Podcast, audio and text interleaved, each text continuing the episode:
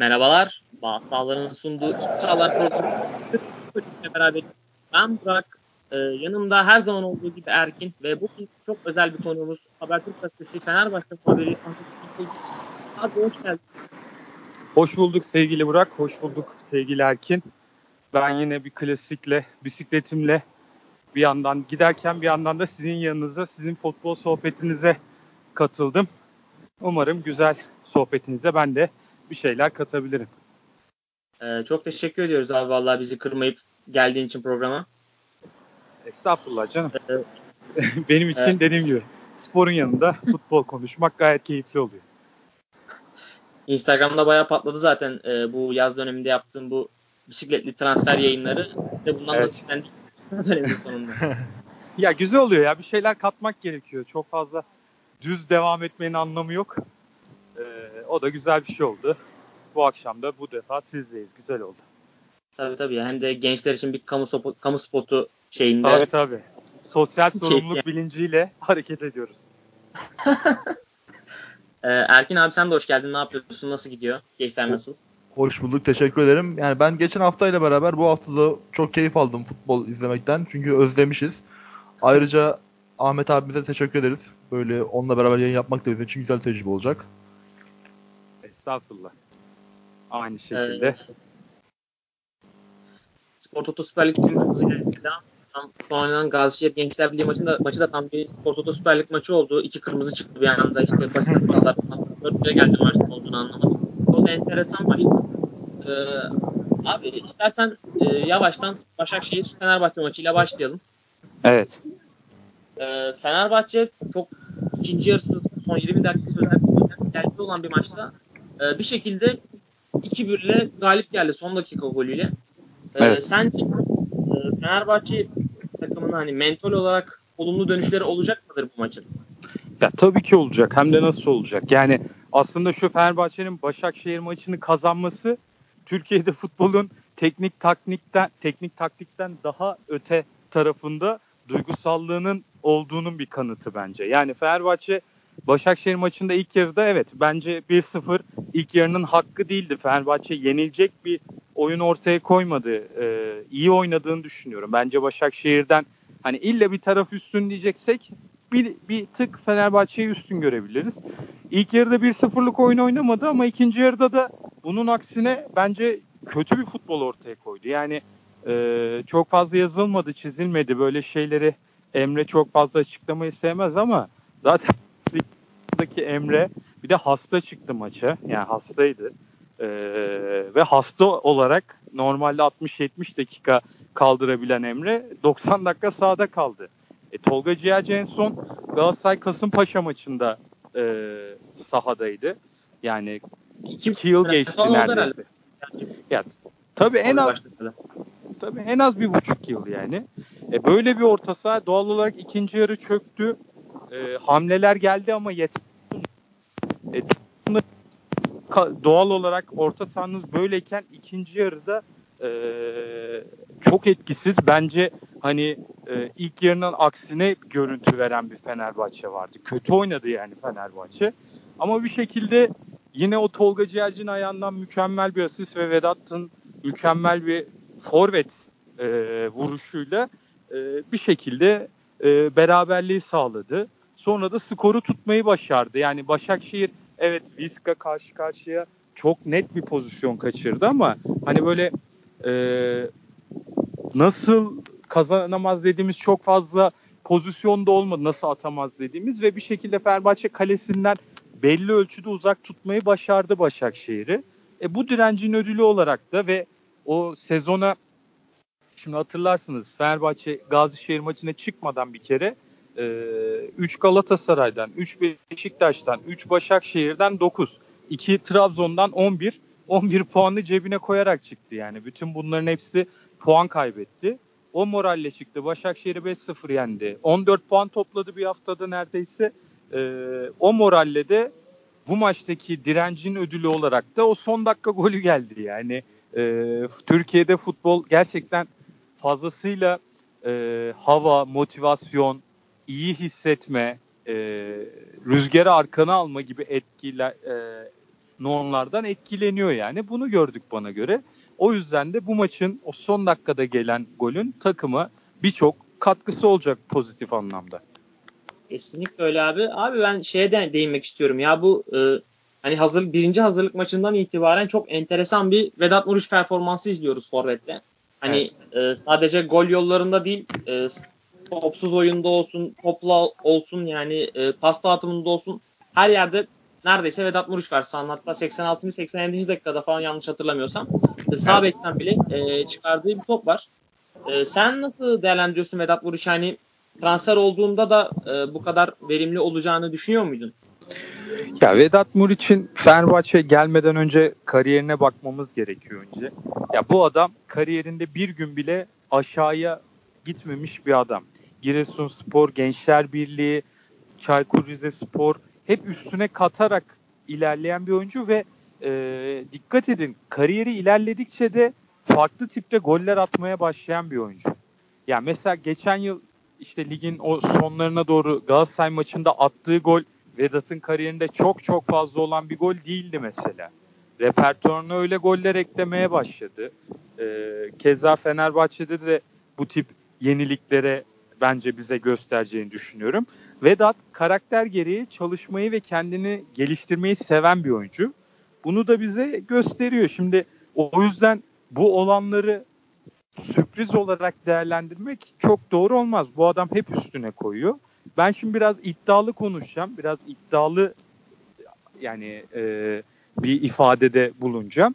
E, Vedat yani tabii ki bu formunu, bu çalışmasını bırakmazsa, tabii ki üstüne koymaya devam ederse bence bu ülkeden Avrupa'ya transfer olma anlamında pasaportunun da yardımıyla e, bonservis rekoru kırabilir diye düşünüyorum. Yani ilerleyen yıllarda. Çünkü ya, tabii. Yani 24 yaşında daha 25 yaşında. Ya bu şey mesela e, Vedat'ın bu çocukluğunda işte Kosova'da geçirmesi çok zor dönemlerde savaş döneminde falan e, kesinlikle onun karakterini etkilemiş gibi yani inanılmaz bir savaşçı Vedat forvet olmasının yanında. Ya kesinlikle dediğim gibi ben hani e, bonservis rekoru dahi kırabilecek potansiyelinin olduğunu düşünüyorum. Bu potansiyele sahip olduğunu düşünüyorum. E, Fenerbahçe ile Galatasaray arasında bir çekişmeye sebep olmuştu. E, normalde mesela bu tip transferlerden sonra oyuncular düşer. Hani genelde iyi performans gösteremezler bu tip çekişmelere sahne e, alet olan oyuncular. Ama Vedat'ın o karakteri kendisini kurtaracak gibi duruyor. Yani kendisini yukarıya taşıyacak gibi duruyor. Ee, kesinlikle öyle. Ee, ya e, şimdi şöyle abi e, yeni transfer Zanka Gazişehir maçında ve bu maçta oynadı. Evet. Galatasaray için çok fazla test edilecek bir durum olmadı Zanka için.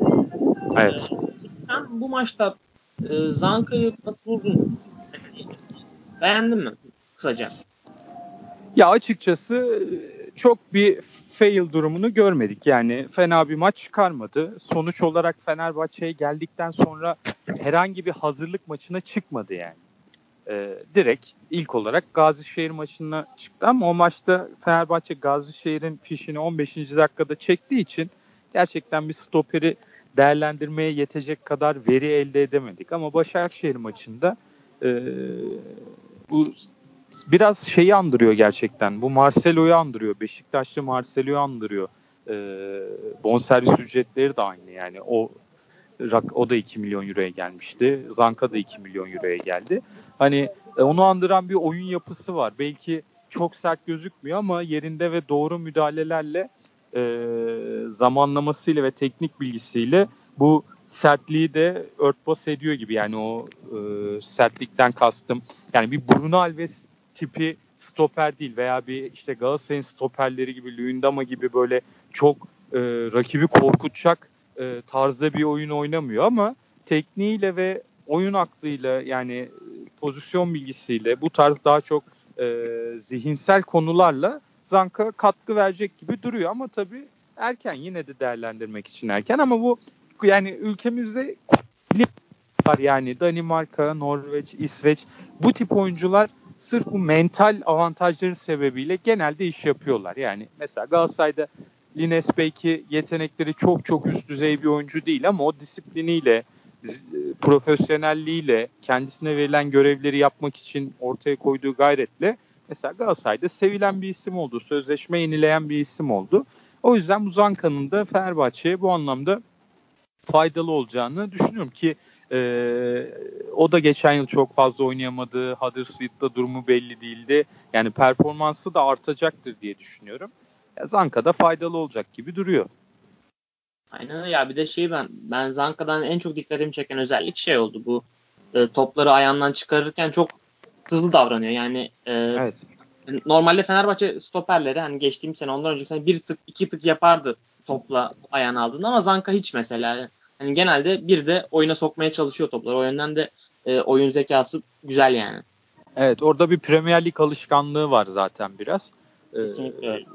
Dediğim gibi o Zanka da Fenerbahçe'ye fayda getirecek gibi ama yani e, biz de Zanka'yı sonuçta iki maçta izledik. Tabii ki bu yorumlarımızın hepsi bu iki maç üzerinden yapılan yorumlar. Ben açıkçası e, Zanka evet Danimarka milli takımında bazen Kair'in yanında gördük. Hani açıkçası Huddersfield maçı çok çok fazla izlemedim. Hani böyle çok çok net bilgilere sahip değilim ya bu adam şöyle olur böyle olur şeklinde hani çok böyle atıp tutmak istemiyorum ama şu iki maçta en azından bize gösterdi. Burada pozitif işler yapacak gibi bakalım. Aynen abi bakalım göreceğiz daha ilerleyen haftalardan daha net bir, e, bir fikir sahibi olacağız onun hakkında. E, Erkin sana şöyle gelmek istiyorum abi. Buyurun. E, bir e, bir Altay performansı vardı Başakşehir maçında. Hani e, çok kritik bir pozisyon, çok Edin Mişan'ın kritik bir pozisyonunda e, top kurtardı vesaire. E, Fenerbahçe ki hani şampiyonluk yolunda genelde kalecilerinden çeken bir takım son birkaç sezonda. E, sen Altay'ı nasıl değerlendiriyorsun? Yani bu seneki performansını şu ana kadar Fenerbahçe'de olumlu buluyor musun veya Ankara gücünde e, olumlu buluyor muydun Altay'ı? Yani şöyle söyleyeyim ben Fenerbahçe'yi Ali Koç döneminden beri takip etmeye başladığımda işte Harun Tekin'in gelmesiyle başlayan işte bir kaleci arayışı. Ondan dolayı işte Altay'ın doğru isim olup olmadığına emin olamadım. Hani Fenerbahçe getirdi. Hani Harun gibi olur mu? İşte yeniden Volkan'a formayı kaptırırlar mı falan filan bir endişesine kapıldım. Ama ilk maçta çok görev düşmemişti ama Başakşehir maçında ışık verdi gibi.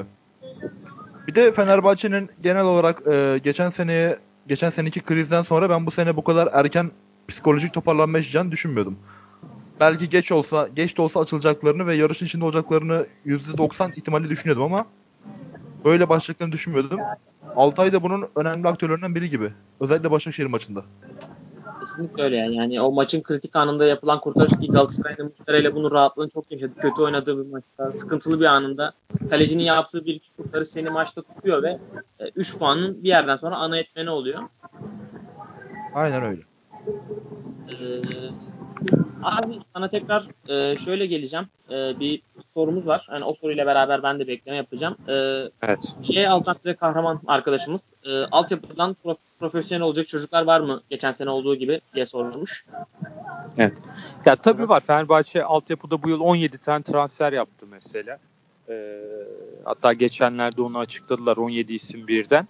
E, Fenerbahçe altyapıya çok fazla önem veriyor artık. Bunu sadece hani oyuncu bulmak, oyuncu yetiştirmek anlamında değil işte medya eğitiminden saha dışı eğitimine kadar yani her şeye ilgileniyorlar. Orada çok profesyonel bir yapı kurdular. Tabii bunların meyvelerini birkaç yıl sonra göreceğiz orada yapılan şeylerin. Orada bir de ayrılık yaşandı. Badia ayrıldı. Burada e, yabancı hocanın çalışması mümkün değil diyerek ayrıldı.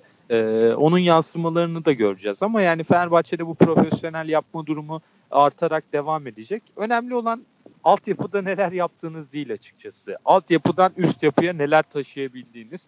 Yani altyapıda e, Türkiye'de henüz şu modeli uygulamanız mümkün değil. Yani Real Madrid gibi bütün ligi besleyecek bir altyapı yapmanız mümkün değil. Bunu sağlamak için önce kendinizin çünkü oyunculara şans vermesi gerekiyor. Fenerbahçe'de profesyonel olan oyuncular göreceğiz, A takıma çıkan oyuncular göreceğiz ama bunların ne kadar A takım seviyesinde kalabileceği ve kadroya yani 11'e rotasyona ne kadar girebileceği önemli olacak. Yani e, sonuçlarını orada değerlendireceğiz açık bir şekilde. E, demin Altay'la ilgili... gireceğim. Bu altyapı Tabii. konusuna girmişken e, bir de e, iki haftadır rotasyona giren bir Ferdi Kadıoğlu var. E, evet. Sen Ferdi Kadıoğlu'nun sezon ilerleyen e, dönemlerinde de rotasyonda olacağını Fenerbahçe'ye katkı vereceğini düşünüyor musun? Mesela bu maçta hani girdikten sonra çok iyi işler yapmadı ama bir anda e, son dakikadaki pozisyonda soğukkanlı kaldı. İyi bir orta kesti ve asist yaptı. Sen yani, nasıl olacak sezon? Ya şöyle Ferdi yani bu lafları böyle hani beylik laflar değil hani Hollanda U21 takımında 10 numarada oynayan 10 numarayı alabilen bir oyuncu. Ee, yani bu Hollanda'nın da altyapıda bugüne kadar yaptıklarını düşündüğümüzde bu çocuğu bir kere oradan yabana atmamak gerekiyor. Ee, o son dakika pasında da ben bir şeyin altını çizmek istiyorum. Yani orada a, Ferdi orta yapayım içeride biri vurur diye Yok yok kesinlikle pası vermiyor yani. yani. Top ona gelmeden içeriye bakıyor, boşluğu görüyor ve direkt adrese teslim o dakikada e, adrese, adrese teslim pası atıyor. Bu bence önemli bir veri. Ben Ferdi iki maçları da beğeniyorum. Yani biz bazen bazı şeyleri büyüttüğümüzü düşünüyorum gerçekten. Bu çocuklar oynayabilir, şans verirsen oynayabilir. Ama tabii ki her anlamda büyüttüğümüzü düşünüyorum. Yani taraftar da işte iki maçı iyi oynayınca ondan takımı kurtarmasını bekliyor. Bu da büyütmek. Bence teknik adamlar da şey anlamında büyütüyor. Yani gençtir, beklesin vesaire. Ya bir oyuncu iyiyse e, formayı alır. Kimse bunun önünde duramaz yani. Ve e, Ferdi'nin e, burada tabii biraz formayı kendi aldığını düşünüyorum. Yani Ferdi kiralanması düşünülen bir oyuncuydu. Ya yani e, yazın şey konuş hatta Ferdi bir ara Instagram'da postlarını falan Evet ya o dönüm noktası falan, oldu yani. Oldu. Öyle veya böyle. Öyle veya böyle. Oyuncu orada böyle çıkışlar bazen e, hani hep şey değerlendiriyoruz ya profesyonel değil vesaire. Ya yani böyle çıkışlar bazen işte e, doğru yerdeyse ve doğru istekle yani Ferdi çalışıp da bunları yaptıysa ki sahada onu görüyoruz. Hani sahada Ferdi'nin bir şeyler çalıştığını fiziksel olarak kötü durmuyor mesela. Ya iki maçtır sol kanatta oynatılıyor. Onu da anlamadım. Asıl yeri sağ kanat veya on numara. Ama sol kanatta tutuluyor. Onun da bir sebebi vardır tabii. Hocaya soracağım hatta yakın zamanda ama e, solda olmasına rağmen ya sahada sırıtmıyor. Ben hep ona bakıyorum. Genç oyuncularda benim baktığım ilk özellik o. Sahada sırıtıyor mu? Genç gibi mi duruyor yoksa sıradan bir oyuncu gibi mi duruyor? Ya, sıradan bir oyuncu gibi durup kötü oynuyorsa da benim için sorun yok yani. Önemli olan o yabancılığı, o gençliği hissettirmemesi. Ferdi bence artık bir rotasyon oyuncusu. Bu dakikadan sonra da e, kim bilir bir bakmışsınız formayı bile alır yani. O, o potansiyeli var çünkü. Kesinlikle öyle. Ya ben bu şeyleri hani tek Ersun Yanal mesela Ferdi'yi baştan kiralık vermesi vermeyi düşündüğünü falan söyledi. Sonra bir anda e, Ferdi bu çıkışı yaptı. Bir şekilde o evet. ilişki doğru yönetildi. Yönetim tarafından veya teknik tarafından. Sonra oynatmaya başladılar. Evet. Ben bunu olumlu buluyorum çünkü e, Bahar hani sürekli e, şey yapamaz. Yani futbolcu bunun üzerinde otorite kuramaz. Bazen de böyle ilişkileri tatlı bir şekilde çözmek olumlu karşılanabilecek bir şey. Öyle canım. Yani çözüm odaklı olmak gerekiyor. Bundan her Aynen. türlü takım kazanır yani. Aynen öyle. Ee, diğer sorulara geçelim Fenerbahçe ile ilgili. Ee, The Dark Knight arkadaşımız sormuş. Bu hafta Ben Arfa ve Ben Arfa, Gustavo, Rami açıklanır mı demiş. Yani iddialı soralım diyebiliriz. Tabii tabii Koloro, Moloro hepsi geliyor bu hafta. ya yok Ben Arfa yok zaten. Fenerbahçe'nin ilgilendiği bir oyuncu değil onu söyleyeyim. Ee, bugün İtalyan medyasından çıktı ama muhtemelen Ben Arfa istediği teklifleri ve istediği takımı bulamadı. Hala biliyorsunuz takım bulamadı.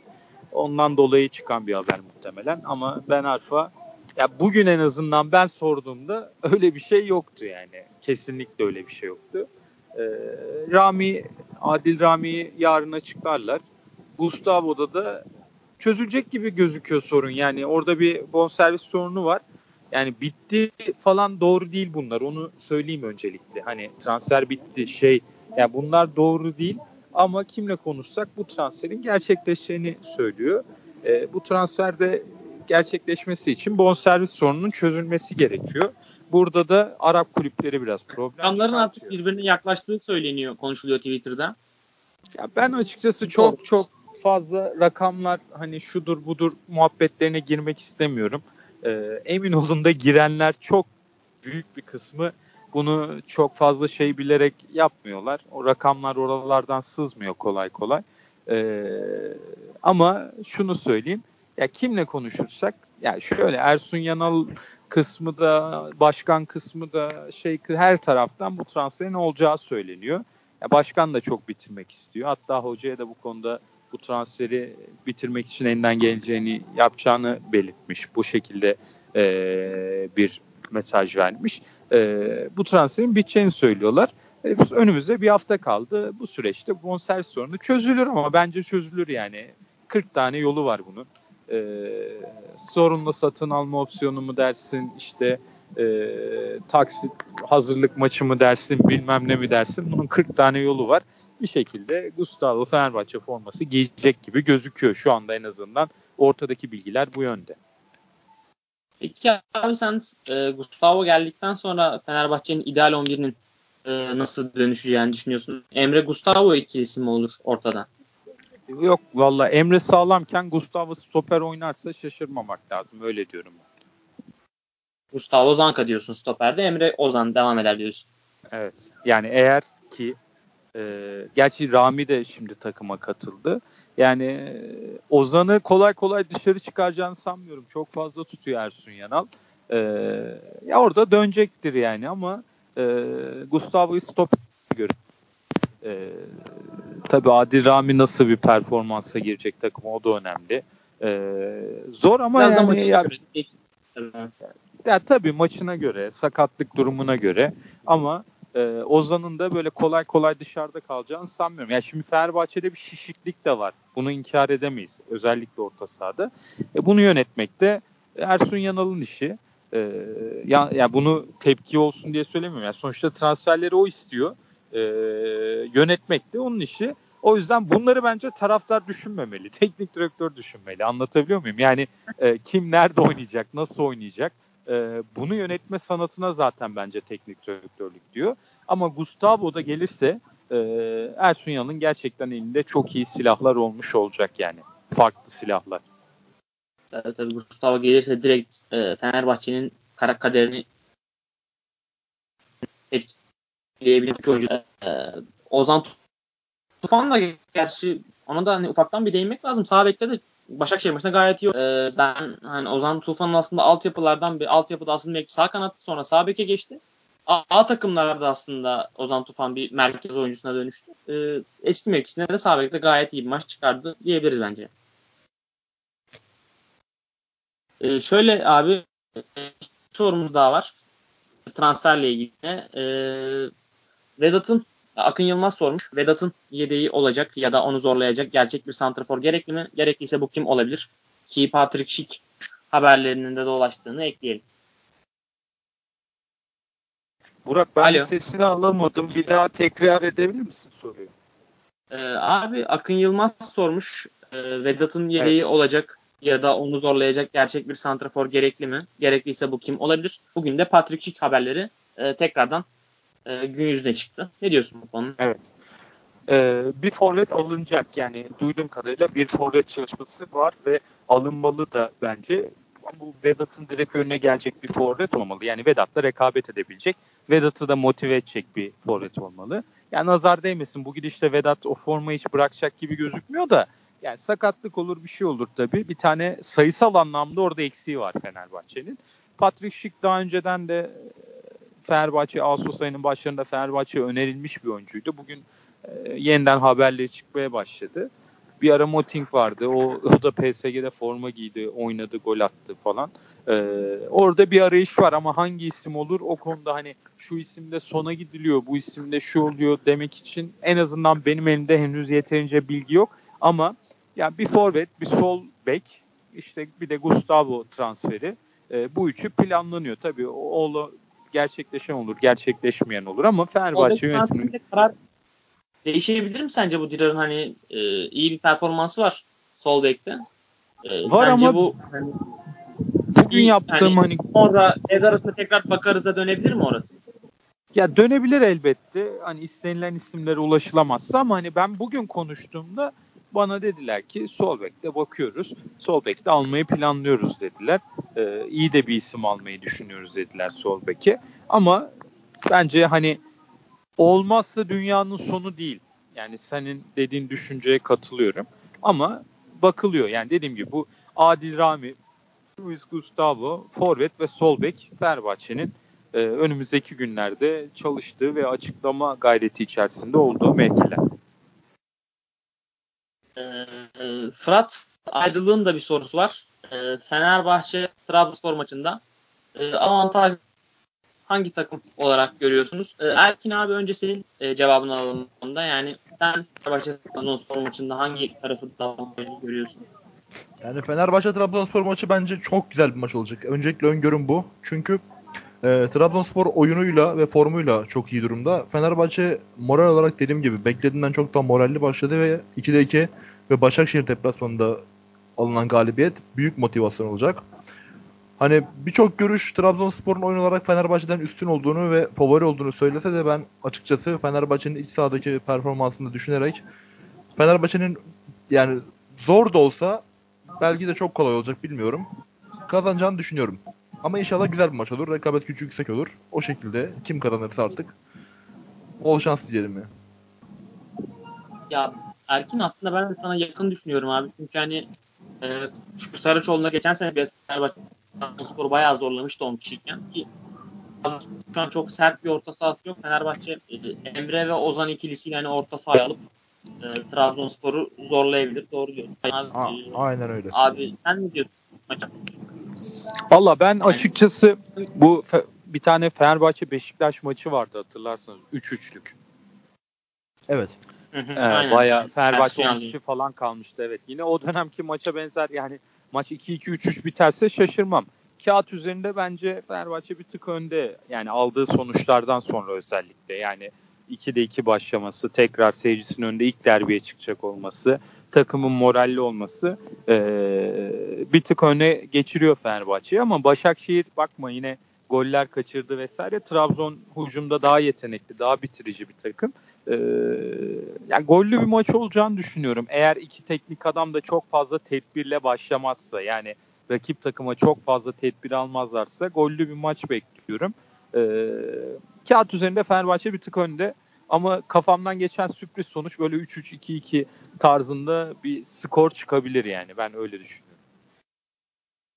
Ee, Ben Ünal Karaman'ın bir tercihinin çok e, bu maçta belirleyici olacağını düşünüyorum. Olsay üçlemeye çalışacak mı? Hani Sosa'yı öne çekip yoksa yine Ekuban Staric ikilisi mi yapıyor? Ekuban Staric veya Ekuban Dalot ikilisi mi yapacak mı? Önemli çünkü e, Trabzonspor tedbirli olarak çıkmaya çalıştığı maçlar yaşıyor. Yani kendini e, oynamadığı zamanlarda sıkıntı yaşayan bir takım. Yani orta sahayı kalabalık tutalım. İşte Sarıcıoğlu deplasmanı mentalitesinde çıkarlarsa acaba ben onlar için Trabzonspor için daha zor bir bekliyorum açıkçası. Ee, dışında e, Fenerbahçe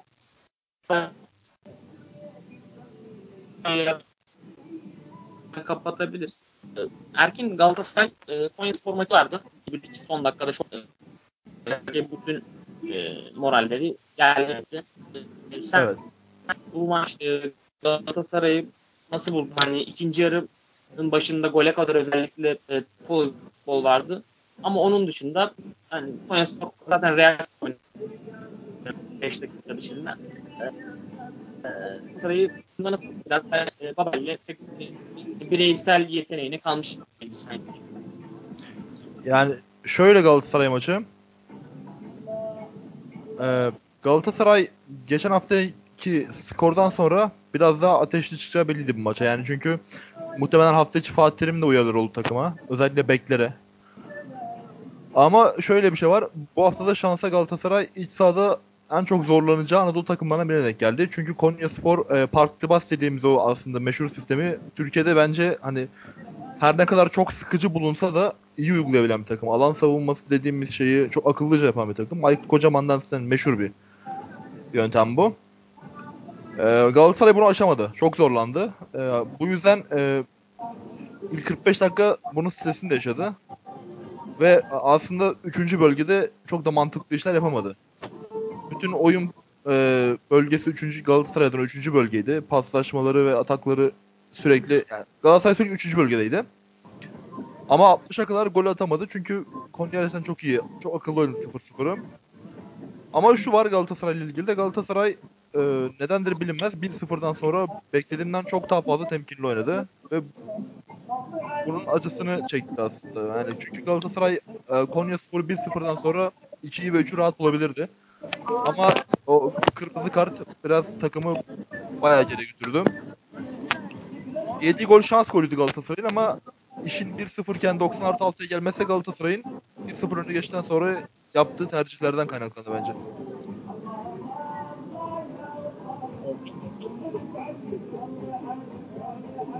Mental faktörü ne olarak görüyorsun? Duymadım. Tamam Aykut Kocaman Konya Spor e, Aykut Konya Spor'da bir savunması var tamam okey. Ama sen bu Galatasaray yönetimi kendi sorununda temel faktörü ne olarak yani orta sahada or yeterince alan yaratan genel biliyorsun problem var. Sence sıkıntı ne?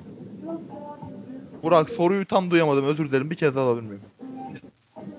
Ee, abi Galatasaray'ın e, temel üretkenliğindeki temel sıkıntı ne? Yani temel faktör ne sence orada yeterince üretken olunamamasından? Ee, şöyle söyleyeyim. E, Galatasaray'da hücuma destek veren Enzonzi ile beraber ilerideki seri Feguli, Emre Mor, Babel ve Cagney'i düşünürsek bir kere Cagney geçen haftaki şekilde devam ediyor. Yani bir istekli başlar gibi oldu ama Cagney'den e, ki. Cagney'den bir Galatasaray performansı göremiyoruz hala. Bunun dışında Emre Mor da Gel buraya. Emre Mor da yetenekli olmasına rağmen bu oyuna bir katkı sağlayamıyor. Yani bireysel yeteneğini sergiliyor fakat Emre Mor'un Galatasaray oyununa şu an e, yani pas olarak, asist olarak bir katkı sağlayabileceğini düşünmüyorum bu oyun stiliyle. Çünkü çok fazla bireysele kaçıyor bazen. Yani bildiğimiz Emre Mor yani bu Celta Vigo'da Dortmund'da kendini geliştirememiş haliyle devam ediyor şu an oyun olarak. Hazır değil onu anlıyorum. Emre Mor bu şekilde. Seri desek e, geçen hafta konuştuğumuz gibi yine diğer arkadaşlarıyla uyumsuz kalıyor. E bir de kırmızı kart zaten seri adına kötü bir gün olmasını sağladı. Dediğim gibi Cagne, Seri ve Emre Mor yüzünden yani onların performansları yüzünden Galatasaray'ın zayıf kaldığını düşünüyorum. Onların yerine yani serinin yerine Belhanda olsaydı Belhanda'yı çok eleştirdik. Zaman zaman çok eleştirdiğimiz zamanlar oluyor ama bu hafta daha faydalı olabilirdi. Seri çünkü hazır değil. Yani Feguli sağ kanatta etkili olabilirdi. Sonradan sağ kanada geçti ama ondan önce Emre Mor da o bölgede bence etkili olamadı. Anladım abi. Ee, aynen abi. Ee, Sana şöyle söylemek istiyorum. Enzo'nun Evet. var Ee, ve bu maçta ben gayet olumlu futbol oynadığını düşünüyorum. Ee, Enzonzi ve seriyi bu maçta nasıl buldun? Bu Yani- banaydı değil mi soru? Kime? Aa, şey e, Ahmet Selim Kul, Ahmet abiye sormuştum. Ha, buyurun. Ta- fark etmez bu arada. Ben kaçırdığım için sordum. Yo ben de kaçırdım Neyse. abi. Eyvallah. Ya şey bu arada çok iyi iki isim. Ee, ben bir kere Enzonzi'nin özellikle fiziksel gücüyle bu ligde fark yaratacağını düşünüyorum. Yani e, Enzonzi belki evet temposu biraz tartışılabilecek bir oyuncu. Hani e, biraz o da tartışılabilecek bir oyuncu. E, Roma'da devam edemesinin, edememesinin sebebinin ben teknik taktik meselelerden çok Monchi'nin getirmiş olduğu bir oyuncu olmasıyla alakalı olduğunu düşünüyorum ben. Hani biraz daha farklı mevzular olduğunu düşünüyorum. Enzonzi bu ligde özellikle o fiziğiyle her zaman bence fark yaratır. He, Galatasaray bu yaşadığı şu anda ritim sorununu toparlayamazsa yani kötü kadro her zaman oyuncu yer. Enzonzi de kötü gözükebilir, Seri de kötü gözükebilir. Hani uyum olmazsa en kral oyuncu bile kötü gözükebilir. O ayrı bir problem ama işler yolunda giderse ben Enzonzi'nin de Seri'nin de Seri de şu anda kötü başladı işte kırmızı kart falan yedi ama yeni transfer böyle şeyler olur. Ee, fark yaratacaklarını düşünüyorum. Bir tane daha burada hani parantez açmak istiyorum. Ee, o da şu. Bu oyuncuların ne olursa olsun kiralık olması e, onlarla ilgili e, şöyle söyleyeyim. E, bir soru işareti yani. Kiralık oyuncular bazen adap- adaptasyonda problem yaşayabiliyorlar. Kiralık oyuncular bazen işler kötü giderken e, kolay pes edebiliyorlar. E, o da dediğim gibi bir dezavantaj ama işler yolunda giderse bu Enzonzi'de, seride bence bu ligin hatta bir tık üstünde oyuncular çok fazla fayda sağlarlar ama ritim de çok önemli, uyum da çok önemli. E, kiralık olmaları sebebiyle e, sürecin nasıl işleyeceği de çok önemli. Tabii abi ya şeyde çok haklısın yani. Mesela Fenerbahçe'de geçen sene de yaşandı. Hani Silimani ve Ayev hani geldiklerinde gayet isteklilerdi.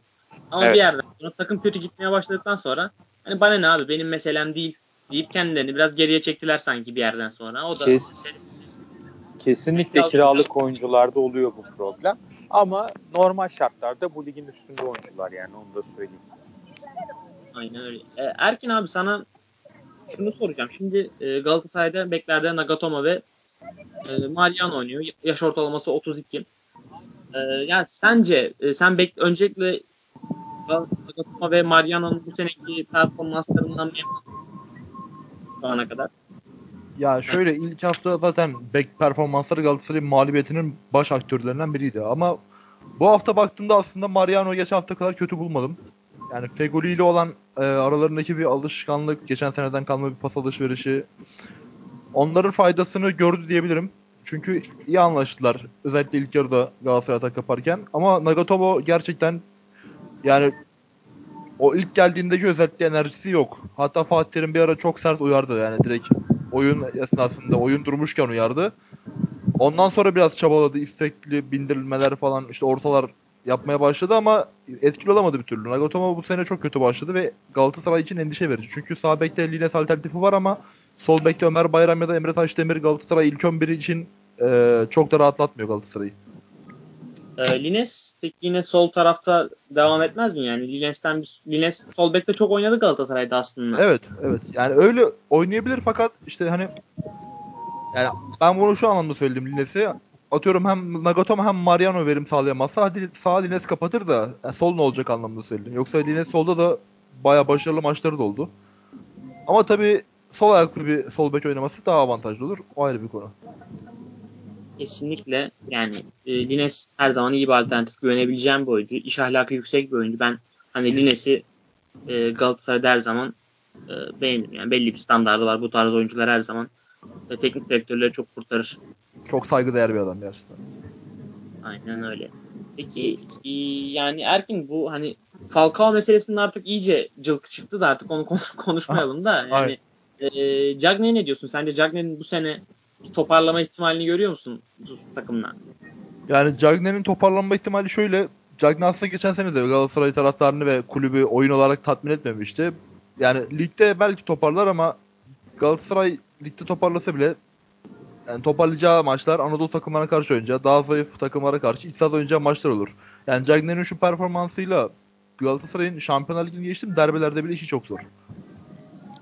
Aynen yani. O net çok, yani. Çok çok alakasız duruyor zaten maçta. Hani çok fazla konsantrasyon Evet evet. kaybı. Orada değilmiş gibi oluyor bazen gerçekten. Tabii, tabii. Ya Denizli Spor maçında bir pozisyon olmuştu. İşte boş kaleye atabilecekken bir pozisyonda başka tarafa bak. Maçta yine yanlış hatırlamıyorsam bir pozisyon oldu. Yine ceza sahası içinde daldı gitti. Onları çok yaşıyor. Yani yani transfer olama, olamama endişesi de var şu an Galatasaray taraftarında. Çünkü geçen sene bunu tecrübe ettiler. Yönetimin yönetim aslında çok böyle iyi niyetli çalışıyor. Yani o belli. Çünkü mali durumdan belli oluyor ama transfer konusunda bir çekingenlik var. Onu da aşamıyorlar iki yıldır. Yani risk almaları gerekiyor mu ona emin değilim. Çünkü finansal fair play kurallarına çok hakim değilim. Yani kulüp yöneticilerinden daha iyi bilecek kadar hakim olamam buna ama bir forvetsizlik endişesi şu an Galatasaray'da hakim.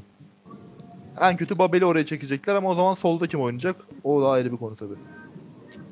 Ee, Ahmet abi sana şöyle gelmek istiyorum. Buyur. Ee, Konya, Konya Spor e, yani maçın çoğu bölümünü savunma yaparak geçirdi. Çok fazla hücuma çıkamadılar. Evet. O Evet. bana Ko- Konya Spor'la gelme. Sonra bana Konya muhabiri diyorlar. Ya, Şaka yapıyorum tabii. Şaka yapıyorum tabii ki. Sonra- Biliyorum ya muhabbet evet. Öyle bir insan var. Buyur Ya kardeşim. abi, ne diyorsun yani Konya Spor e, nerede görüyorsun bu sene? Ne yaparlar? Ne ederler? E, Aykut Kocaman bu sene de toparlayabilir mi Konya Spor'u? Yani e, maçın ilk 5 dakikası bir hızlı başladılar ama sonraki dönemde hiçbir tepki veremediler yani Galatasaray'a. Evet. Kişi toparladılar. çok normal tepki verememeleri. Çünkü gerçekten kadro sıkıntılı bir kadro yani. Ya tabii bu ülkede yani Aykut Kocaman'ın genel tavrı dün ben bir tweet attım görmüşsün. Yani Aykut Kocaman'ın genel tavrı şu. Genelde hep sıkıntılı takıma gider. Ee, önce o sıkıntılı takımı toparlamaya çalışır. İşte maddi sorunlar vardır. Oyuncu kalitesi yetersizdir. E tabii maddi sıkıntılar olduğu için transferle kapatamaz o sıkıntılar. Önce bir oyuncuları değerli hissettirmeye çalışır. Yani bakar ki oyuncu alamayacağız. E ne yapacaksın? Elindekileri değerli hissettireceksin ki bir şeyler yapabilesin. O takımı sonra takım yetenek sıkıntılı bir takım olduğu için verilen görevleri iyi uygulayabilecek bir takım olmadığı için e, sıkıcı denilen halbuki disiplinli ve takım oyununa sadık bir takım yaratır. E, e, takımın yetenekleri düşük olduğu için de bu pek çok kişiye sıkıcı gelir. Daha sonra biraz bu, bu şekilde disiplin ve plana sadık takımla puan toplar. Ligde e, orta sıralarda yer alır. İşte kendi sahasını güçlü bir hale getirir bir şekilde. Kendi sahasında galibiyet serisi falan yakalar ve para kazandırır takıma. Yani galibiyet primleriyle işte oradan bir iki oyuncuyu sivriltip satarak e, takıma para kazandırır ve zaman yavaş yavaş kalite transferleri yani kaliteli isimlerin katılmasıyla o sistemi gitgide daha güçlü hale getirir ve bir şekilde başarıya ulaşır. Konya Spor'da da daha önce bunu yaptı. Bence bunu Fenerbahçe'de de yaptı. Fenerbahçe'deki ikinci döneminde de bence bunu yaptı. Başarıya ulaşmadı diyebilirsiniz. Evet Fenerbahçe için kupa yoksa başarı yoktur. Ama bu Fenerbahçe içindir. Yani Türkiye içindir bu. Hani Fenerbahçe'nin geçen yılki takımının İngiltere'de, Almanya'da bu sonuçları alma geçen yıl derken Aykut Kocaman'ın ikinci gelişindeki takımının İngiltere'de şeyde sonuçları alması başarısızlık olarak değerlendirilmez. Ama e, o yüzden Aykut Kocaman şu anda o aşamaların ilk başında elinde kötü bir takım var. Takım gerçekten çok e, kalitesi yani kısıtlı. Yani Ankara Güç transfer yasağı nedeniyle yani ligin en kötü kadrosu şu an onların diyebiliriz. Onlardan sonraki en kötü kadroda Konyaspor'un olabilir herhalde. Evet zaten yani maddi değerden de bunu az çok anlayabiliyorsunuz. E, bu şartlarda bence dün Galatasaray karşı evet çok fazla defansif oynadı uzun bir süre. Kabul ediyorum bunu. Hani gerçekten ben de sıkıldım maçı izlerken. Hani insanlar böyle bizim bunları sevdiğimizi falan sarıyor Aykut Kocaman'la ilgili pozitif bir şey söyleyince de. Ama o takımın başka şekilde Galatasaray'a ki hırslı bir Galatasaray'a hani gol atmadığı için Galatasaray böyle biraz pasif gözüküyor. Yani Galatasaray çok hırslı başladı maça. Ha, o enerjiyi de kesti biraz başında gerçi ama yani kazanma ihtiyacı olan bir Galatasaray'a karşı uzun bir süre direndi. Gol yedikten sonra da bence iyi de oynadı. Rakip kaleye ya da bir şey yapmadılar yani. Uzun topa dönmediler hiçbir zaman. Hep kısa paslı. E, Aynen öyle. Yani disiplin takım disiplini e, üst düzeyde kaldı ve bence bunu ödü ki Aykut Kocaman da maç sonu konuşmasında aslında gayet net anlatıyor her şeyi. Hani yaptıkları kötü şeyleri, o hücum açısından kısırlığı bunların hepsini anlatıyor dinleyen olduysa. E, onun sonunda da ödül olarak o son dakikada evet kısmet golümü evet şanslı bir gol işte Galatasaraylı oyuncuya çarpıyor falan ama yani bence onun ödülü olarak bir puanı aldı. Bu yıl işte 10. 12. 8. artık oralarda dolaşır. Genelde sıkıcı maçlar izleriz. Çünkü takım e, yetenekli, çok kaliteli bir takım değil.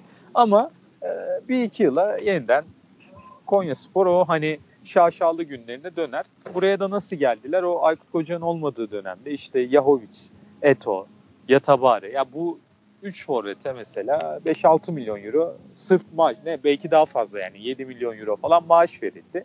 Şimdi kasa boş. O yüzden Aykut Kocaman gene zorlu şartlarda bir şeyler çıkarır oralardan. Ben öyle düşünüyorum. Ya, aynen öyle abi yani e, kesin şey ama ya bu sene hani Spor Toto Süper Lig izleyen bir düzenli olarak genelde Konyaspor maçını tercih etmez herhalde. Ya öyle çünkü disiplin olacak, çok fazla disiplin olacak. Bazı şeylerin temelini atması gerekecek. E, kalite çok yüksek olmayınca ya aslında yapmaya çalıştığı şeyleri kaliteli oyuncular yapınca işte o e, Avrupa'daki en çok hoşumuza giden takımlar ortaya çıkıyor. Ama kalitesiz oyuncularla bunu yapmaya çalışınca e, sıkıntı sıkıntı verici, sıkıcı maçlar ortaya çıkabiliyor. Ama bu yıl böyle devam eder. Sonra o iş e, taktiksel bir zerafete doğru gider ama kalite arttıkça.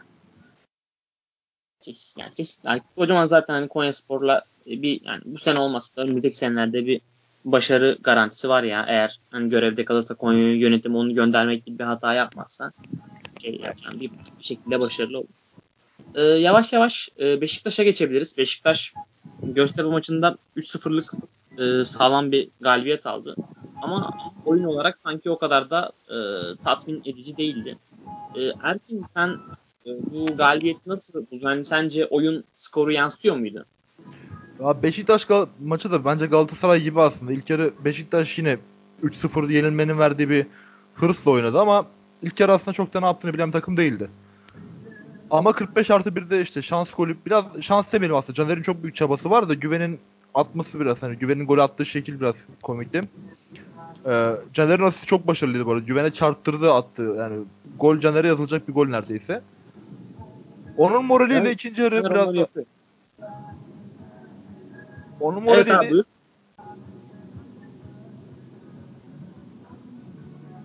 devam ediyorum. Evet evet. Onun moraliyle ikinci yarı daha iyiydi. Bir de şeydi bu hafta sanırım bu Orhan krizi çözüldü Beşiktaş'ta. Taraftar Öncelikle. çok pozitifti. Taraftar ol, yani Beşiktaş taraftarı beklediğinden pozitifti bu hafta. Hem takıma geçen haftaki skordan sonra destek gösterme amacıyla ekstra motivasyon da olabilir. İşte Orhan Ak konusu da olabilir. Bir de Beşiktaş'ta dikkatimi çeken bazı konular oldu. Geçen hafta eleştirdiğimiz back performanslarının aksine bu hafta çok iyiydi. Gökhan Caner kadar ileri çıkmadı belki. Ama o da geride çok önemli işler yaptı. Ya olumluydu. İki, özellikle ikinci yarı Beşiktaş adına çok olumluydu. E, Caner zaten bir gol bir asistle oynadı maçta ve Beşiktaş'ın hani maçın Mükemmel. yıldızı olarak Caner'i gösterebiliriz zaten. Haftanın bence en önemli oyuncularından biriydi bu hafta. Kesinlikle Beşiktaş taraftarları tarafından hani geçen sene olsun bu sene olsun en çok eleştirilen oyunculardan biri Quaresma'dan sonra. Öyle.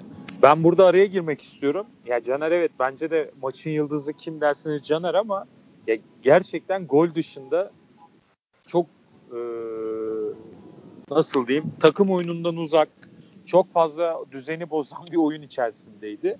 Ama sonuç önemlidir. Maçı kazandırdı ama onun dışı yani gol ve asist olmasaydı muhtemelen yuhlanarak oyundan çıkardı. Ben öyle düşünüyorum. Ama tabii gol ve asist demek futbolda her şey demek. Kendini kurtardı biraz. Bana öyle geliyor. Yani şöyle bir şey var aslında. Ee, Caner ve Gökhan bildiğimiz üzere hani hep ikilidir onları beraber alırız. İkisi de bindirmeleriyle hü- hücuma katkılarıyla ünlüdür. Bu maçta Ahmet abinin dediği gibi hani Gökhan Gönül ileri çıkmazken Caner'in bu kadar ileri çıkması biraz evet kendisi inisiyatif aldı gibi oldu. Biraz da kumar oynadı. O konuda Evet, haklısın abi. Ya sürekli düzensiz ortalar, erken paslar, çok da top kaybı yaptı. Hani e, ama tabii sonucu bulduktan sonra bunların hepsi bir kenara gidiyor. Maçı kazandırdın neredeyse yani. O Tabii. kadar sonuca etkiledi. Ama hani skorda onun adı olmasaydı ben de Oğuzhan gibi onun tepki göreceğini düşünüyorum ama skor her şey demek tabii. Aynen. Ee, peki, e, peki abi sen e, Abdullah Avcı geldiğinden beri hani Beşiktaş'ta şu ana kadar istediği oyunu çok fazla sahaya yansıtamadı. Bu Beşiktaş gösterme maçında hani skoru iyiydi ama yine de e, istediği oyunu sahaya yansıtamadı. Evet. E, sence bu sürecin bu süreç işlediğinde hani Abdullah Avcı bu kadroyla e, istediği oyunu oynatabilir mi? Veya hani bu kadar Abdullah Avcı yani skor kötüyken, oyun kötüyken tolere edilebilir mi? E, bu konuda ne düşünüyorsun? Yani e, ne olacak bu Abdullah Avcı istediği oyunu istediği oyunu bu kadroyla sence Beşiktaş'a yerleştirebilecek mi? Vallahi yaşayabileceği bütün zorlukları yaşıyor. İşi de çok zor. Ya Beşiktaş taraftarı da yani en çok Ona çok yardımcı olmuyor. Ya evet yani geçen maç daha ikinci yeni bir hoca gelmiş abi. İkinci maç içerideki ilk maç ya 30. 40. dakikada takım kaptanı kötü bir şut çekiyor yuhluyorsun. Yani ne, ne elde etmeye çalışıyorsun? Başarısız olsun istiyorsun demek takım. Ben bunu anlıyorum yani. İkinci haftadayız ya daha ikinci hafta. Yeni bir teknik adam var. Yani orada farklı işler de dönüyor tabii. Yönetimi istemeyenler var. İşte Orhan Ak krizi falan, Quaresma olayı. Yaşayabileceği bütün zorlukları yaşıyor. Ee, oyuncu kalitesi takımda biraz yaşlandı tabii. Genç isimler araya serpiştirilmiş olsa da temel oyuncuları yaşlandı. Yeni arayışlar gerekiyor. Medal'de ayrılma dedikoduları var. Medal bile gidebilir. Yani ben Abdullah Avcı'nın Beşiktaş'ta istediklerini yapamayacağını ve için mecburi bir ayrılığa gideceğini düşünüyorum. Ama bu Abdullah Avcı'nın e, özelliklerinden dolayı değil Beşiktaş'taki özel durumlardan dolayı gerçekleşeceğini düşünüyorum. E, ya bu sabırsızlık çok fazla e, bu takıma destek olmama, aksine köstek olma durumu çok fazla e, bu sürecin devam etmeyeceğini gösteriyor. E, ben o yüzden açıkçası Abdullah Avcı'nın Beşiktaş'ta bu sezonun tamamlamasının yani. evet bu sezonun tamamlamasının çok çok mümkün olduğunu düşünmüyorum. Ya e, Beşiktaş 2012-2013 sezonunda e, çok daha zor bir durumdaydı bugüne göre. Hani maddi olarak olsun, oyuncu kalitesi olarak olsun ama en azından camiada bir birlik, e, bütünlük durumu vardı. E, Şimdi o Tabii da yok yani. E, yönetici taraftar yönetici istemiyor. Yöneticiler yönetici yönetimin taraftarla arası açık. E, teknik direktör hani taraftartan sahiplenmiş durumda değil. Futbolcuların bazılarıyla ilgili inanılmaz takıntılar var falan. Karman çorman bir durum var yani orada bu şeyde bili- hani biliyorsun ki hava çok önemli. Camiada bir hava olması çok Evet. önemli. Ya ben de bu yüzden zaten hani Abdullah Avcı'nın teknik yeterliliğinden veya teknik taktiğinden dolayı değil, tüm bu sebeplerden dolayı başarılı olamayacağını düşünüyorum. Ama olursa da Abdullah Avcı Beşiktaş'ta Başakşehir'de yaptığının fazlasını yapabilir. Yani Abdullah Avcı da sistem sadakati. Yani e, başarıya gidebilecek bir teknik adam ama Beşiktaş'ta mevcut şartlarda bence bu çok mümkün değil. Peki şunun dezavantajı var. Şimdi Abdullah Avcı yerine atıyorum daha sonuç hızlı sonuç alabilen e, yani Abdullah Avcı'nın oyununu oynamak biraz zaman istiyor açıkçası ve Beşiktaş'ın şu an e, bu zamana çok fazla ihtiyacı yok. Mesela Ersun Yanal onu yaptı Fenerbahçe'de. Hızlı girdi sezona. Bir şekilde Evet. yani çok Ersun Yanal takımı demiyorsun izlerken ama e, bir şekilde sonucu aldı. Hani Abdullah Avcı da o yola başvurabilirdi sanki sezon başında. Daha böyle kendi futbolu olmasa da e, alternatif futbola daha sonuç odaklı olabilirdi ama sistem sadakatinden vazgeçmiyor. Sence nasıl değerlendirilebilir? Zaten Abdullah Avcı ve Aykut Kocaman gibi teknik adamları eleştirdiğim şeyler bu. Ama eleştirmek çok da haddimizde değil. Yani bu adamlar e, bu tip konularda fazlasıyla inatçılar. Bu da bir tarzdır. Avrupa'da da böyle birçok tarzda olan hoca var biliyorsunuz. E, o kendi istediklerini yapma konusunda e, nasıl diyeyim inat eden, vazgeçmeyen teknik adamlar var. Abdullah Avcı ben biraz eleştiriyorum bu konuda onları. Yerine geldi mi e, bence günlük Abdullah çözümler... araya giriyorum ama e, Abdullah Evet. Avcı'nın belki bu sistem inadı geçen sene e, Başakşehir'de belki de şampiyonluğu vermesine sebep oldu yani. Robinho Ya inadı en uçtaki. Kesinlikle. Hayır bir de mesela Epuriano'nun sakatlığından sonra orada farklı bir çözüm bulamaması, belki oyun anlayışını değiştirmemesi. Ya gerçi orada son haftalarda bunu yapmasını beklemek hani çok mantıklı değil belki de hani ama yani bu inatçılık e, inatçılık da doğru kelime değil bence. Hani çünkü inatçı deyince bir yargı belirtmiş oluyorsunuz. E, bu nasıl diyeyim? E, bu tarz, bu tavır e, bazen onları işte kaybettirebiliyor. Bence Aykut Kocaman'a da çok kaybettirdi. Yani kaybettirdi derken bir şey kaybetmediler tabii ki isimlerinden falan ama sonuç anlamında kaybetti diyorum. Ama Abdullah Avcı da böyle bir teknik adam. O yüzden e, belki günü kurtarmak için bazı şeyler yapması onun çıkarını olabilir ama o her zaman inandıklarının peşinde gidecek. Öyle gözüküyor yani. Aynen öyle ya. Yani Abdullah Ya bu yüzden ama özür dilerim Burak. Bu yüzden kimseyi eleştiremezsiniz yani. Bu kötü bir şey değil. Dediğim gibi. Siz farklı fikirde olabilirsiniz ama bu kötü bir şey değil yani. İnandıklarının peşinden gitmek, o konuda ısrar etmek kötü bir şey değil. Aynen öyle abi ya. Yani bu adamlar bu yaştan sonra değişmeyecek zaten. E, eleştirmeni de hani bu sistemle belli başarılar da elde etmişler zaten. Çok da fazla eleştirmeye gerek yok. E, Erkin sana şöyle döneceğim. E, biraz da Göztepe tarafına dönelim bu maçta. Göztepe geçen sene de hani küme düşmekten son anda kurtulan bir takım. E, bir- yani çok fazla net transfer yapmadılar Eren Derdiyok dışında. E, sen onları nasıl buluyorsun ki hani bayağı sıkıntılı başladılar sezon aslında. Evet yani Göztepe ile ilgili şöyle bir şey var. Ee, Göztepe ben Tamer Tuna'nın geçen seneki bir gidip geri gelmesiyle beraber dengesinin bozulduğunu düşünüyorum. Hem geçen seneki küme düşme tehlikesi hem de bu seneki başlangıçları çok sıkıntılı gerçekten. Tamer Tuna maçtan sonra yanılmıyorsam oyun yani basın toplantısını tam okumadım, takip edemedim ama gazetede okuyabildiğim kadarıyla işte hani yeni bir şeyler aradığını, yeni bir taktik deneyeceğini falan söylüyor.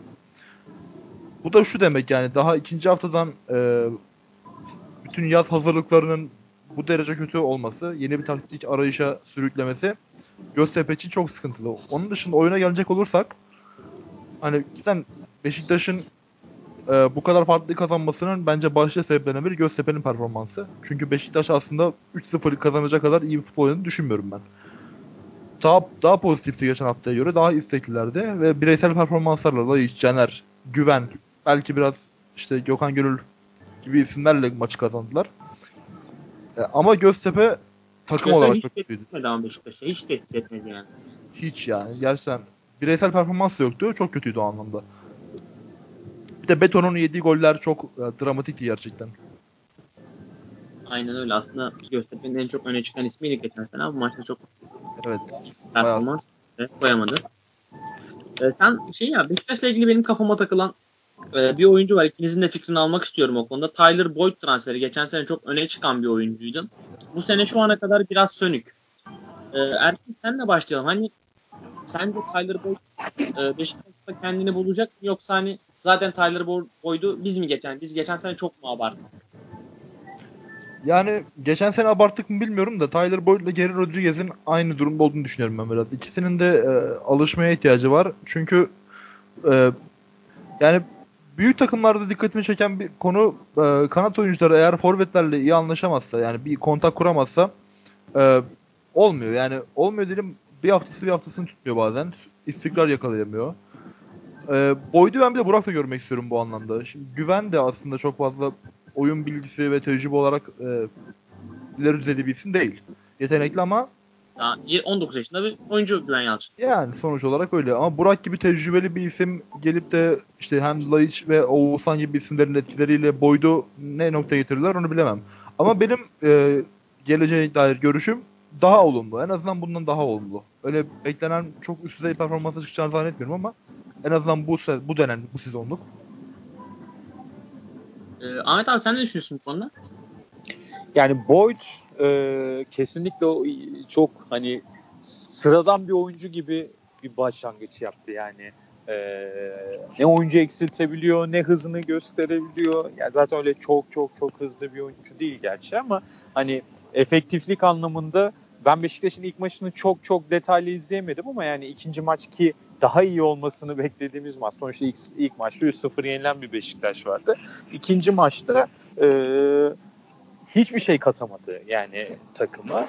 Ee, ya şey de değil aslında. Sonuçta geçtiğimiz 6 ayda olsa hani bu ligde oynamış bir oyuncu. %100 yabancı bir oyuncu da değil. Ama kanat oyuncuları belli olmaz. Kimisi zamanla açılır. Kimisi e, bir türlü açılamaz. Hani Kimisi zamanla açılmaz. evet kimisi zamanla açılmaz. Ee, yani her ben ben en çok kumar olan mevkinin kanat oyuncuları olduğunu düşünüyorum her zaman. Çünkü bir, bir standart yakalaması en zor mevki bana göre. Yani o yüzden de hani Boyd transferi evet biraz soru işareti yarattı ama tabii daha ikinci hafta konuşmak için erken. Ee, ama e, en azından şeyler gösterebilmesi için biraz daha karakterli bir oyun oynaması gerekiyor. Tabii Abdullah Avcı ondan neler istiyor onu da bilmek gerekiyor. O da önemli ama şu anda çok fazla e, formu elinde tutabilecek gibi gözükmüyor. Yani bir transfer gelmesi durumunda oraya ki gel, gelmesi muhtemel formasını kaptırma ihtimali yüksek gözüküyor. Ki Lens bence çok kötü bir performans ortaya koymadı. Beşiktaş taraftarı ona biraz takık ama ge, hak, yani tamam haklı sebepleri de var. Geçtiğimiz yıllarda kötüydü. Hani Lens bence Göztepe maçında fena değildi. Ee, böyle giderse Boyd orada dışarıda kalan oyuncu olur yeni transferle birlikte. Ya Tyler Boyd ya benim abi yazın hani favori transferlerimden biri Tyler Boyd. Yani çok şey diye düşünüyordum ben. Yani Beşiktaş yönetimi çok güzel 1,5 milyon euroyu Tyler Boyd harika iş falan diye düşünüyordum ama bir anda hani transfer döneminin büyüsünden çıkınca maçlar başlayınca Evet. o da, o da biraz Ya çok silik evet. Hani kötü oynar çok falan da çok silik bir görüntü koydu ortaya yani. O yüzden Evet. ben de çok beğenmedim. Ee, o zaman yavaştan e, Beşiktaş maçını da kapatalım. Ee, Trabzonspor Yeni Malatya Spor'u 2-0 mağlup etti. Ee, yani e, ilk yarı çok fazla hani Trabzonspor ağırlığını koyamadı oyuna ama ikinci yarı ile beraber o 2-0'ı bulduktan sonra da e, galibiyete rahatlıkla ulaştılar. e, Erkin hani geçen hafta şeyi konuşmuştuk burada. Trabzonspor'un ideal 11 nasıl olur? Hani Ekuban, Sörlot ikilisiyle oynadı yine Ünal Karaman. Ve sanırım hani bu Sör, Ekuban'lı sistemde devam edecek. Sörlot'un yerine belki Staric'in. Ee, sen Trabzonspor bu maçta nasıl dikkat çeken performanslar sence kimden geldi bu maç? Ne diyorsun? Trabzonspor bu hafta evet geçen hafta dediğimiz gibi Sosa Parmak orta saha işte Abdülkadir sağ kanatta oldu. Daha tabii daha faydalı oldu. Çünkü Trabzonspor bu maçta sağ kanattan. Yani, yani Pereira ve Abdülkadir'in golleriyle zaten maçı kazandı. Trabzonspor'u bu hafta aslında e, takım olarak o kadar iyi bulmadım. E, muhtemelen AYK maçının yorgunluğundan kaynaklanıyor. Ama e, şu ana kadar yani Kasımpaşa maçında da zorlandılar. Skor olarak da berabere kaldılar ama bu iç saha maçıydı ve daha e, formdalardı AYK maçında moraliyle. Ama ona rağmen Trabzon takım olarak iyi bulmadım. İşte yine Pereira'nın çok üst düzey performansı vardı. Sosa ile Abdülkadir'in performansları, Abdülkadir öbürü performansları. Yani ilk haftaların bütün takımlarda aslında yaşanan sorun bu. Bireysel performanslarla yapabilirlerse yapıyorlar. Ama takım olarak hazır değiller. Sörlot da ilk defa boş geçti. Yani merak ettiğim konu Ekuban Sörlot ikilisi işte Sutric'ten sonra ne olacak? Ya Staric büyük ihtimalle Sörlot'u kesecek geliyor bana ya. İşte o zaman Sörlot'a yazık olur mu olmaz mı o konuda biraz düşünceliyim. Ya yani dediğim gibi e, şey bir konu. Ünal Karaman'ın orada net bir karar vermesi gerekecek. Ahmet abi sen ne düşünüyorsun yani Staric konusunda? Staric geldikten sonra sence Trabzonspor'un kadrosu nasıl şekillenecek? Ya tabii hücum anlamında çok geniş bir repertuarı oldu gerçekten Trabzonspor'un. Yani e, çok e, farklı işler yapabilecek. Ne kadar önlem alırsanız alın tavşan şapkadan tavşandan şapka çıkarabilecek diyecektim az kalsın. Şapkadan tavşan çıkarabilecek e, bir yetenek çeşitliliği var artık Trabzonspor'un. Bu çok net. E, ama ne olursa olsun uyum önemli. Staric burada neler yapacak, ne kadar kendini verecek, ne kadar uyum sağlayacak bunları da görmek gerekiyor. Charlotte çok iyi bir başlangıç yaptı. Çok güzel işler yapıyor. Sahada izlemesi çok keyifli bir adam. Ee, ki Trabzonspor'da bence bu konuda ligin zirvesinde yalan, yani yer alan yani izlemesi en keyifli oyuncu bence Sosa bu ligde. Ee, onun yanına bir tane daha izlemesi keyifli adam takviyesi yaptılar. O da şöyle. Ee, artık demin aslında Fenerbahçe için söylediğim şeyleri Trabzonspor için de söyleyebiliriz. Hani ya bunlar zaten teknik direktörlerin derdi olsun. Bizim değil. Hani kim oynayacak, kim oynamayacak.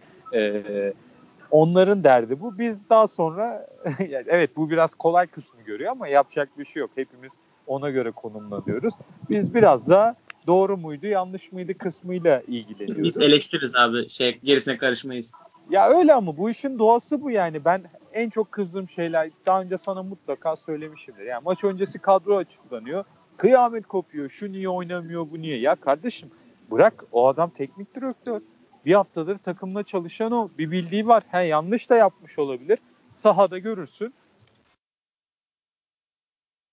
Ya kesinlikle öyle. Yani e, mesela Trabzonspor ilk yarıya çok hani önde pres yaparak çok fazla savunmayı öne çıkararak başlamadı bu maçta. Ben onu kesinlikle e, Malatya Spor'da Fofana, Bifuma gibi oyuncuların olmasına Evet. bir önlem olduğunu düşünüyorum mesela. E, tabii ki yani teknik direktörler farklı şeyler düşünüyor. Ha illa doğruyu düşünüyorlar diye bir şey yok. Birçok kez yanıldıkları da oluyor. Hani e, hata yaptıkları da oluyor ama yani artık orada Staric mi oynar, Ekuban mı oynar, e, Charlotte mu oynar? Bu artık Ünal Karaman'ın problemi. O karar verecek. O istemeden alınmamıştır diye düşünüyorum bu oyuncular. O istediği için alınmıştır. E, ondan dolayı da Ünal Karaman bununla baş etmesi gerekiyor. Trabzonspor bence çok iyi bir futbol oynamıyor. Ee, geçen yıl bıraktığı yerden devam etmiyor yani. Orada çok net bir yanlış olduğunu düşünüyorum bir kere. Abdülkadir yani ortada düşünülmemeli yani hiçbir şekilde. Bence Abdülkadir kanatta kalmaya devam etmeli. Kasımpaşa maçında, AYK maçında bu şekilde olmuştu. Ee, bence bu doğru bir tarz değil.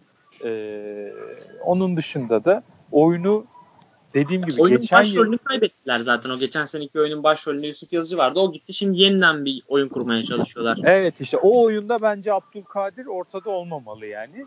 Ee, onu yakalaması biraz zaman alacaktır. ama onu yakalayabilirse ve yakalarken çok fazla hasar almazsa ligi sonuna kadar da götürecek kadroları var yani onu da söyleyelim. Hani... Ben bir e, peki Trabzonspor'u e, Fenerbahçe kadar yani Galatasaray kadar Galatasaray bence en net favori hala. E, Fenerbahçe kadar Galatasaray kadar e, şampiyonluk adayı olarak görüyor musun? Ee, şu anda evet görüyorum. Çünkü Trabzonspor sahada da güçlü, şu anda sağ dışında da güçlü. Ee, kadrosu iyi. Sosa gibi bir liderleri var. Ee, Sosa gerçekten ben izlemekten büyük keyif alıyorum yani. inanılmaz bir oyuncu. O yüzden bence bu sezon e, bir şekilde o yarışın içinde olacaklar. Yani e, ger gerçi bu, bu sezon biraz değişik bir yarış olabilir yani. E, bir bakmışsınız bir takım almış götürmüş yani öyle bir şey olabilir. Uzun süredir e, 4-5 takım yarışın içinde oluyor ama bu sezon biraz farklı bir durum olabilir. E, eğer öyle bir şey olmazsa yine 4-5 takımın içinde olduğu bir yarış olursa o takımlardan birisi çok net veya 3 takım bir yarışın içerisinde olursa bu takımlardan birisi Trabzonspor olabilir. Ya orada Fenerbahçe'nin rakiplerine göre bence önemli bir avantaj var. Lig dışında hiçbir derdi yok Avrupa, Avrupa Ligi, Şampiyonlar Ligi. Bu çok önemli bir avantaj gerçekten. Özellikle futbolcular için. Haftada bir maç yapmak gerçekten e, güzel bir ayrıcalık getiriyor. Tamamen lige odaklanıyorsunuz. Ha, bu tek başına hiçbir şey anlam ifade etmiyor ama e, sezonun sonlarına geldiğinizde ciddi avantajlar sağlıyor. Kesinlikle öyle. Yani erken hani şey oluyordur kesinlikle. Yani fiziksel o fiziksel durumu geçtim. Hani mental olarak bile sadece tek kulvara odaklanmanın bence futbolcular üzerinde öne, önemli bir avantaj yani futbolcular ya. için, teknik direktör için. Kesinlikle katılıyorum. Yani biz futbol severler bile yani bazen takvimleri takip etmekte zorlanırken bu insanlar bu maçlara hazırlanıyorlar yani çok zor iş. Ee, bunun dışında yani şey olarak Türkiye'de ki takımların birçoğunda gerçekten yani mesela Galatasaray Bartoli gibi kondisyoner getirmesine rağmen ben şeyi göremiyorum yani Galatasaray'da kondisyon olarak haftada 3 maç 4 maç oynayabileceği dönemlerden biraz endişe duyuyorum. E bir de artık e, makas açılıyor. Avrupa takımları gerçekten çok daha güçlenmeye başladılar. Bizim grup yani biz geriye gidiyoruz şu an onların karşısında. İyiye gidiyormuş gibi görünsek de kendi içimizde belki bir iyi gidiş var ama makas çok açıldı. O takımlarla baş etmek için daha çok çalışması gerekiyor ve daha çok da yıpranmak demek bu. Özellikle Aralık Ocak aylarına kadar Avrupa'daki Türk takımları grup maçlarını bitirene kadar bu anlamda çok puan kaybedebilirler. Çok riskli olacak onlar için bu haftalar. Galatasaray mesela geçen senenin ilk yarısında bunun şeyini çok yaşamıştı. Sıkıntısını tabii çok tabii yaşamıştı. canım. Çok çok endişelendirdi taraftarını yani geçen sene Galatasaray konuda. Öyle. Ee, yavaştan o zaman Trabzonspor'u da bitirdik. O zaman size ben e, haftanın enlerini sorayım ve programı kapatalım. E, haftanın takımı olarak kimi görüyorsunuz? Ahmet abi önce senden alalım. Haftanın kötü takımı Gençler Birliği Yok, ya. Haftanın Geçen takımı hafta, abi. Haftanın, haftanın takımı. takımı. pardon. o da Gençler Birliği diyormuşum. Haftanın takımı. o da Gazi. Aynen. Yok haftanın takımı bir düşünmem lazım tabii. Ee, çok. Ya şimdi Fenerbahçe diyeceğim de bir saniye. Bir maç listesine çok kısa bir tekrar bakıyorum. Çünkü e, unutmak istemiyorum hiçbir takımı. Yani son dakika golünden dolayı Fenerbahçe diyeceğim ama e, onu demeden önce son bir kez e, bir takımı unutmak istemiyorum. Alanya Spor da gerçi hem 2'de 2. Alanya Spor evet Alanya Spor daha doğru bir cevap olur. Alanya Fener diyelim ya. ben de Alanya Spor söyleyecektim abi ya. Yani evet. Fenerbahçe maçının git gelleri oldu ama Alanya Spor çok, çok iyi maç çıkardı. Net bir galibiyet yani, aldı. İlk, yarı, ilk hafta da iyi oynadılar ama hani Fener'de son dakika golü ama dedim bu iki takım arasında artık seçim yapamadım diyelim ne diyeyim. Erkin sen e, kim söylersin haftanın takımı olarak? Yani ben hiç düşünmeden net bir şekilde Alanya Spor diyeceğim. Bunun sebebi de şu Alanya Spor hem takım olarak yani bireysel performanslar özelinde değil takım olarak birbirine yakın performanslarda oynadılar ve yüksek performans oynadılar. Bu yüzden Alanya Spor diyorum yani birçok takımın aksine takım olarak maç kazandılar ve Bakasetas'ın ve Sisse'nin performansları çok etkileyiciydi. Bu hafta güzel bir maç izledik onlar sayesinde. Bir de ya goller de güzeldi maçta. Bam, Bamu sonradan gelip gol atan Bamu'nun golü mükemmel bir goldü. Haftanın golü bence yani. Ya şey zaten Denizli Spor da 2'de 2 yaptı. Rize Spor da 2'de 2 yaptı. Rize Spor da fena değil ama ya Alanya Spor gerçekten şey oyun anlamında ciddi Erol Bulut direkt orada istediklerini yapmaya başladığı gibi gözüküyor bakalım. Ya Erol Bulut geçen sene Malatya Spor'la zaten harika işler yapmıştı ilk yarı. Hani bu sene Alanya Spor'da da yaparsa bayağı ifade etmiş olacak artık. Aynen öyle. Ee, haftanın hani hayal kırıklığı takımını soracaktım ama sen zaten Gençler Birliği'ydin. Evet. Ee, ben ben, bence de Gençler Birliği yani çok hani Yani. inanılmaz amatör. İki tane kırmızı kart. Saçma Kesinlikle. sapan bir gol.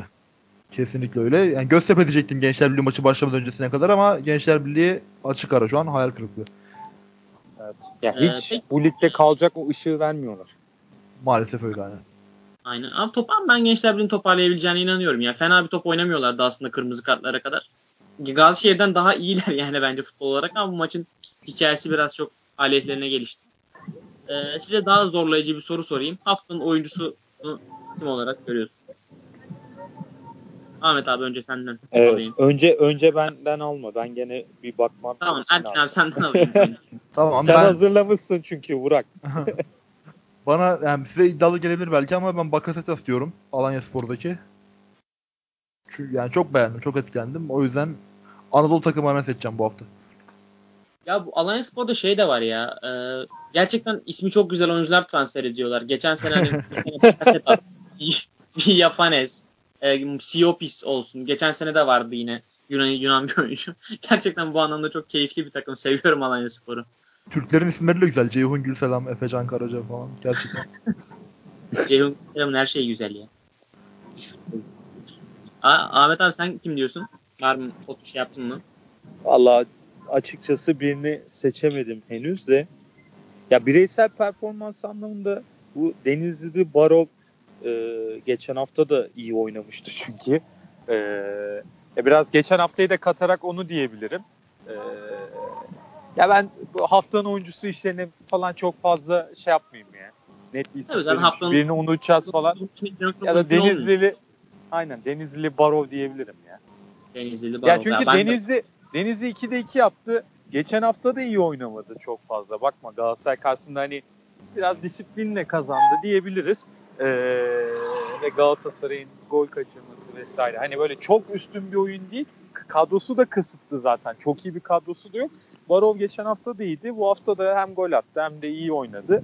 O yüzden bireysel performans anlamında en öne çıkan oyuncu diyebilirim. Hani o yüzden onu tercih ediyorum.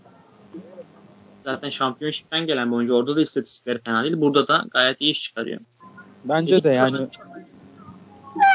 Ben de çok beğenmemiştim Galatasaray maçında aslında ama bir şekilde 2'de 2 yaptılar. Evet. Ee, Antalya da güçlü bir takım çünkü. Kesinlikle öyle. Kesinlikle öyle. Geçen sene zaten bayağı iyilerdi. Evet. Ee, o zaman e, isterseniz yavaştan e, programı kapatalım. Ee, Bana uyar. bizi din- Ee, bizi dinleyen herkese çok teşekkür ediyoruz. Kendinize iyi bakın. Hoşçakalın. Hoşçakalın. Herkese iyi akşamlar dileyelim.